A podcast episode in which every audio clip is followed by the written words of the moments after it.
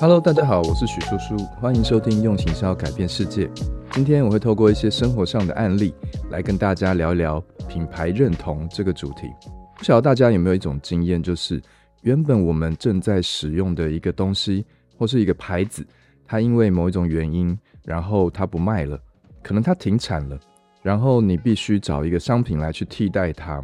但是这个过程呢，替代的过程呢，却非常的困难。寻寻觅觅，但是你就是一直找不到一个真正适合你能够取代之前那个商品的东西。我自己曾经有一个经验是，大概在三十多岁的时候呢，想要把我穿了十几年的一个内裤品牌换掉。主要原因是这个内裤的品牌对当时的我来说，我觉得有一点太贵了。它纯棉材质的一件大概要一千八百多，那如果是运动排汗材质的一件要两千多，是不是有点贵的吓人？因为其实一般的内裤大概三五百块就可以买到了嘛。那年轻的时候呢，因为我想要追求一些时尚，还有自我的认同，我就喜欢这个牌子。但是开始创业之后呢，我的消费观念变得比较务实一点，就开始觉得它有点贵，也想要换别的品牌来穿穿看。后来我去卖场，应该是宝雅吧，我买了一次买了五件内裤，有一些我不认识的品牌，我可能是看了包装啊，或者是颜色啊，然后价钱来去决定，也有几件是国内知名的品牌，但是好像都只穿了一次或两次就被我放弃了，我都觉得有点卡卡的，不太合穿，或者是哪里可能有线头刺刺的感觉啊。呃，哪里有勒住的感觉啊？我都穿一两次就没有穿了。然后我就问了一个好朋友说：“哎，你内衣裤都买什么牌子啊？”结果他斩钉截铁的告诉我说：“当然是无印良品啊。”然后他也跟我讲了一些为什么要喜欢无印良品的大概一百种理由，比如说，呃，他们是使用天竺棉啊，剪裁很合身啊，很有包覆性啊，穿起来很舒服啊，等等。然后卖场的体验也是非常的舒服。店员的态度很好啊，陈列很整齐啊，整家店都有一个木质调的香味啊，素素白白的。因为他强力的推荐，我就去买了两件来穿穿看。当然整体性我觉得还不错啦，舒适性也还不错，但总觉得哪里怪怪的，好像还是有一点点不适应的感觉。那这个时候我就在想，会不会是一种身体的记忆？那因为我尝试太多次了嘛。都没有得到一个满意的结果，我就开始放弃，也回去继续穿那个我原本觉得很贵的那个牌子。其实我发现呢，并不是那些新的内裤在材质或是品质上面有问题，而是我太过于依赖，也太过于习惯先前那个牌子所给我的各种感觉。那包括了这个品牌长期所带给我的自我认同，我觉得那个品牌已经是我人生中的一部分。那如果以舒适性跟材质来说呢？我觉得穿 MUJI 的感觉至少也有九十分以上。那其他的品牌，台湾的品牌感觉也没有很差。但是在我的心里面，已经有一个品牌当成是认定的标准了，我就很计较这五分、十分一点点的差异。消费者都会从自己所重视的角度去评估一项产品是不是适合自己，那包括它的价格。舒适性、材质，或者是品牌形象，甚至是颜色、logo 去考量。那当然，如果是不同的消费者，也会去思考，我要不要为了这五分、十分的差异，去多付一点钱，或者是我尽可能的帮自己省钱。那继续回到我换内裤的故事，大概在两个月后呢，有一个惊人的转折。那个时候，有一个日本的牌子刚刚登陆台湾，在信义区的旗舰店啊。竟然要排队三个小时才能够进去，真的非常的夸张。那这个牌子在几年之后变成我公司的客户，叫做 Uniqlo。当时呢，我是在上海出差，原本我只要待个几天，但是因为一些突发的状况，让我必须要待到两个礼拜。那因为我没有带那么多的衣服，我就去百货公司想要买一些生活用品之类的东西。结果逛着逛着，哎，竟然有 Uniqlo 哎，而且不用排队哦。那我就保持着一个朝圣的心态进去那家店。我第一次进去那一家店，然后我东买西买啊，内裤啊、内衣啊、T 恤啊，然后简单的衬衫啊，我买了好几千块人民币。我是买了它棉质的低腰平口裤，因为就符合我原本的穿着习惯。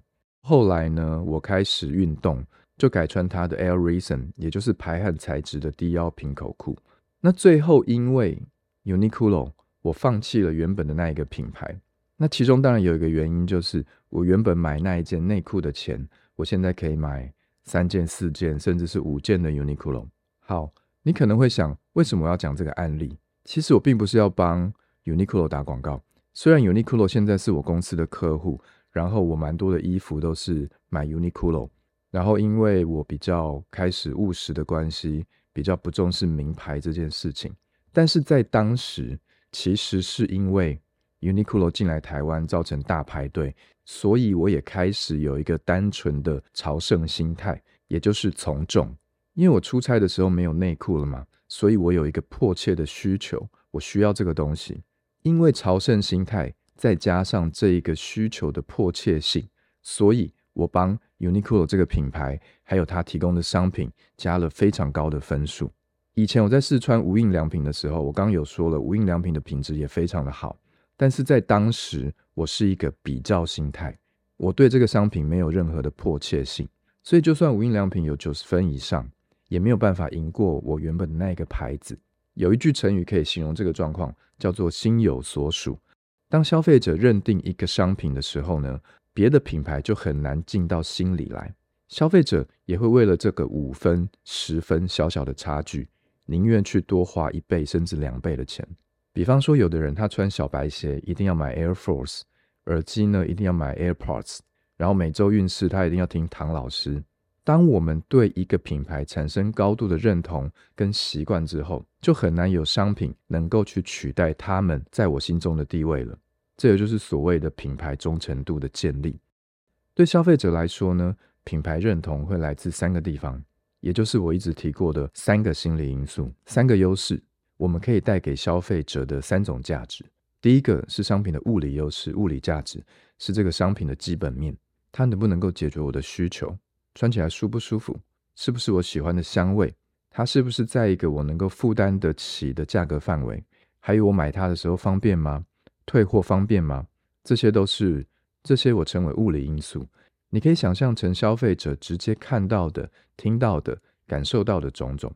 我们会因为各种的购买经验、使用经验，甚至退货经验，来去对一个品牌做加分减分的动作，这叫做物理因素。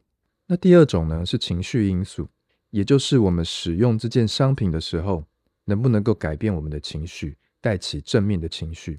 品牌去做一次形象上的塑造，或者是找网红代言，常常就是为了要去创造所谓的情绪优势。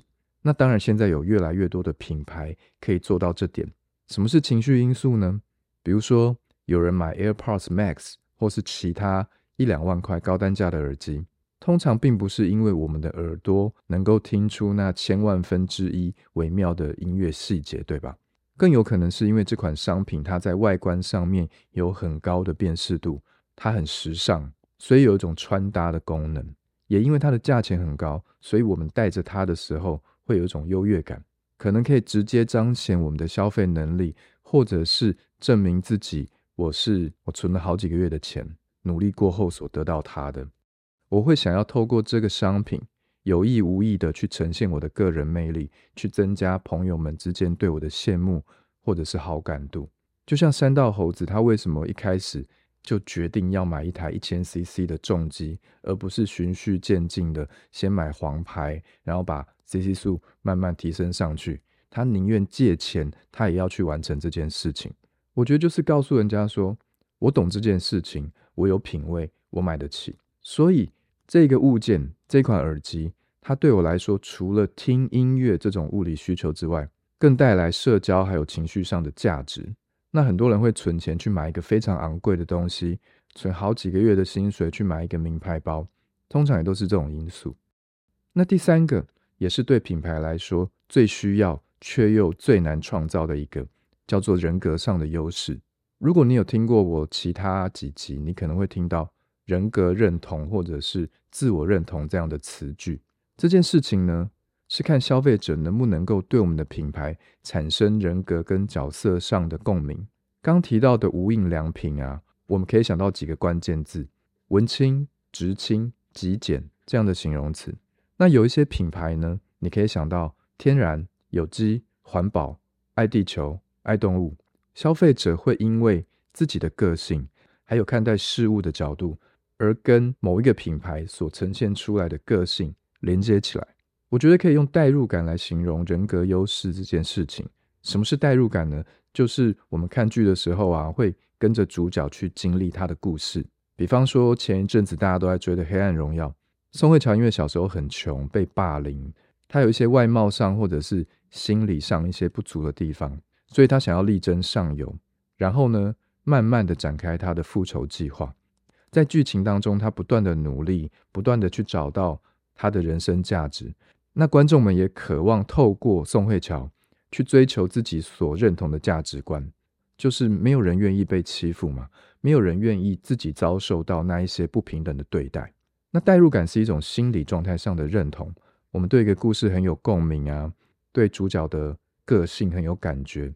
然后对他所作所为产生了一些激励，然后心情也跟着剧情去起伏。有很多品牌就是透过行销来去创造所谓的代入感。比方说，Apple 的消费者常常会把贾伯斯这个人的个人特质去跟品牌做连接。他们有一句非常有名的广告词叫做 “Think Different”。他们拍过一支很有名的广告，非常的激励人心，是跟那一些想法与众不同，甚至是。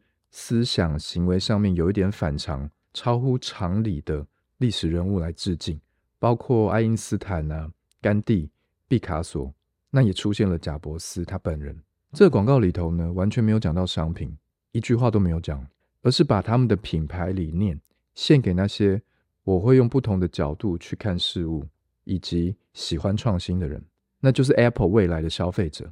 消费者会因为喜欢这个品牌的理念。而在购买这个商品、使用这个商品的时候呢，把这个品牌所呈现出来的形象跟自己的现况或是未来去做一些对应跟连接。Nike 也很喜欢用代入感这一招，有机会我们可以再开一集专门来聊一下 Nike，因为它的案例非常的多。讲到这边，应该有人已经发现了，我刚刚一直有一点刻意不去提的那一个昂贵的内裤品牌，它到底是什么牌子呢？这里我要公布答案。它其实是 Calvin Klein，也就是 CK。我从高中开始一直穿到三十几岁，其实有将近二十年的时间。在当年我的那个年代，他有一句非常非常有名的 slogan，让我们年轻人都为之疯狂，呈现出一个非常高傲无比的个性。他找了一个很漂亮、身材很好的 model 来拍广告，他就对着镜头说：“在我跟 Kelvin Klein 之间，你知道有什么吗？”答案是什么都没有。然后他对镜头做了一个很性感妩媚的眼神，转身露出他的屁股跟背部的线条。当时的年轻人，我觉得无论男男女女都爱死了这个广告。Kelvin Klein 一直是走一个性感外露的路线，比如说变形金刚历代的男主角那个酷酷的大叔马克华伯格，在二十几年前，他年轻的时候就因为代言 CK，然后就一炮而红。就是展露他的胸肌啊，六块肌啊，然后一个酷酷的眼神，这样电死了所有的年轻女生。还有一个都市传说，就是那个永远不来的比特，他在十八岁还没有正式出道当演员的时候，也代言过 CK，只是我没有找到相关的资料来佐证啊。反正 CK 的男生 model 一定是六块肌的阳光男孩，酷酷的。然后呢，底下那一包性特征也非常的明显。那女生的 model 呢？也会是很有个性，然后身材又很好的年轻艺人，性特征非常明显。我有一个女生朋友，也跟我们分享了她为什么会喜欢 Calvin Klein 的一些心路历程。我觉得刚好可以跟大家解释一下代入感是怎么形成的。她原本高中的时候也不认识 CK，只是看到很多网红呢，他们会穿着一件素色的运动内衣，然后胸线的下方有一条辨识度很高的白色松紧带。然后上面写的一些英文字，也就是品牌的名字。后来她知道 CK 是一个时尚品牌，因为他看到了小贾斯汀啊、Kendall Jenner 在代言。那现在是 Blackpink 的 Jennie 嘛？一些网红跟艺人都会把 CK 的运动内衣外穿，然后变成是造型穿搭的一部分。但是在当时，他产生了一个冲突，因为家里的观念比较保守，所以他对外穿这件事情有一种挣扎，有一种拉扯感。因为家里传统的观念让他觉得性感还有肢体的裸露可能是一件不好的行为，但是他同时又没有办法抗拒他对 CK 还有那些艺人的喜好。这种冲突产生的时候呢，你觉得会怎么样？我相信很多时候都是这样。你越被限制的时候呢，你想要拥有的感觉就会越强烈。终于有一天，他鼓起勇气跑去买了，然后也把他穿着 CK 的照片 PO 到 IG 上面，想要寻求认同。他一开始很犹豫要不要 PO，觉得会不会自己穿 CK 的样子有点不好看呐，或者是会被同学笑啊、被骂什么的。结果没有想到，那一次贴文的爱心数量是前所未有的多，很多人称赞他，很多人说：“哎，你穿这样很好看呢，很时尚哎。”甚至有人称赞他说：“没想到你身材那么好哎。”这件事情就让他开始整个人充满了自信，你知道吗？我觉得这里可以做一个假设：假如他当时鼓起勇气把照片 PO 上网，但是却没有得到很好的评价，我相信他后来不会那么喜欢 CK 这个品牌。那因为他在社交圈获得了一个非常好的体验，所以加深了他对品牌的认同，也因此让他从高中到现在将近十年的时间都穿这个品牌，甚至也影响了身边有一些好朋友。那你知道吗？市面上有非常非常多 CK 的类似款式，可能只要卖三百九、四百九、五百九，但是 CK 却一件要一千八百八耶！你觉得功能上会有多大的差异吗？其实并没有。但是价格却差了两三倍，还是有消费者宁愿要付这么多的钱，就是因为 CK 所创造出来的品牌认同。如果我们用运动内衣的物理因素，也就是功能面来说，产品的基本面就是支撑性啊、包覆性啊、舒适性啊这些。如果你是一个凡事精打细算、重视价格的消费者，只要品质还算 OK，颜色不要太奇怪，三百九、四百九就可以解决了吗？那为什么要买一件 CK 那么贵的东西呢？因为现在的市场当中，消费者有太多的品牌可以做选择，所以一个商品没有办法创造出人格化的特质，还有情绪上的特质的时候，那就一定会落入所谓红海的竞争。那还记得情绪上的特质是什么吗？你可以把这件事情跟社交做一个联想。CK 对这个女生来说，是一种能够让她变性感的物件。它不只是一件内衣，它是一种具有社交功能的物件，是一种穿上去会让它被别人称赞的东西。它已经透过 PO IG 这件事情去验证了这一点，也得到了各种美好的情绪跟回馈，对不对？你甚至可以说，穿上 CK 之后的他比较有自信，比较认同自己，他心里面想要变性感这件事情，也比较不会跟传统的观念跟包袱去打架。那其他的内衣品牌有办法做到这一点吗？三百九、四百九的 CK 类似款有办法做到这一点吗？那代入感是什么呢？对这个女生来说，CK 就有一种强烈的代入感。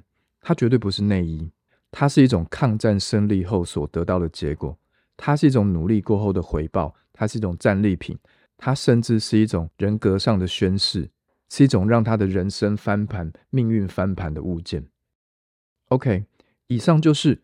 创造品牌认同的三个角度：物理优势、情绪优势跟人格优势，也就是我们购买了这个品牌之后可以得到的三种价值。那最后呢，我还有一个观念要提醒大家，就是品牌认同这件事情有一个常被行销人误用，或者说是因为教科书的教法让我们有点误解的地方。我们常会认为一个人只会有一种单一的形象跟风格，但是实际上。我们却常常会对不同的事物呈现出不同的样貌，我们会有人格上的混搭。举例来说，我那个很爱 MUJI 的朋友，他的形象其实就是一个文青啊。但是如果仔细去看他脚上所穿的鞋子，可能是一双一两万的潮鞋哦。而且他开的车呢是 Mini Cooper，很酷也很有速度感的一部车。那是不是跟所谓的文青形象 MUJI 的形象有一点不搭，有一点不一样？这就是所谓的混搭。那我们把镜头带回刚刚那个 CK 美眉，你觉得一个喜欢性感风格的辣妹会去买无印良品吗？会去逛成品书店吗？会去逛 Uniqlo 吗？其实也都有可能啊。她有很多的东西都会买 Uniqlo 或者是无印良品，因为她在家里的客厅并不需要当辣妹嘛，她也会想要简单啊、舒适啊、质感啊？那无印良品跟 Uniqlo 是不是就可以满足他的需求？那甚至他还喜欢花，他最近还会去 Uniqlo 买花。所以很多时候，消费者对一个品牌的认同是根据他的生活情境来做变化的，并不一定会局限在某一种特定的狭小的形象框框里头。OK，以上就是今天的分享。这一集我们聊到了 CK、MUJI、Uniqlo，还有一点点 Apple。如果你想听听我们聊聊其他品牌的案例，也可以留言给我们哦。如果你有听过我们前面的一到六集哦，扣掉安静离职那一集，它算是个插播。那加上这一集，你可能会发现，其实这六集是有蛮多的关联性的。我们总共讲了成就动机、FOMO、从众、偏见，然后这一集我讲到了品牌认同，总共有五件事情。我们会抓出这几个主题当成第一季的内容。其实是因为几乎所有的成功品牌都离不开这些事情，他们都是透过这些事情来创造所谓的行销价值。那另一方面呢，这一些事情也不断的出现在我们的生活当中，去影响我们。曾经我们写过一本书，叫做《用行销改变世界》。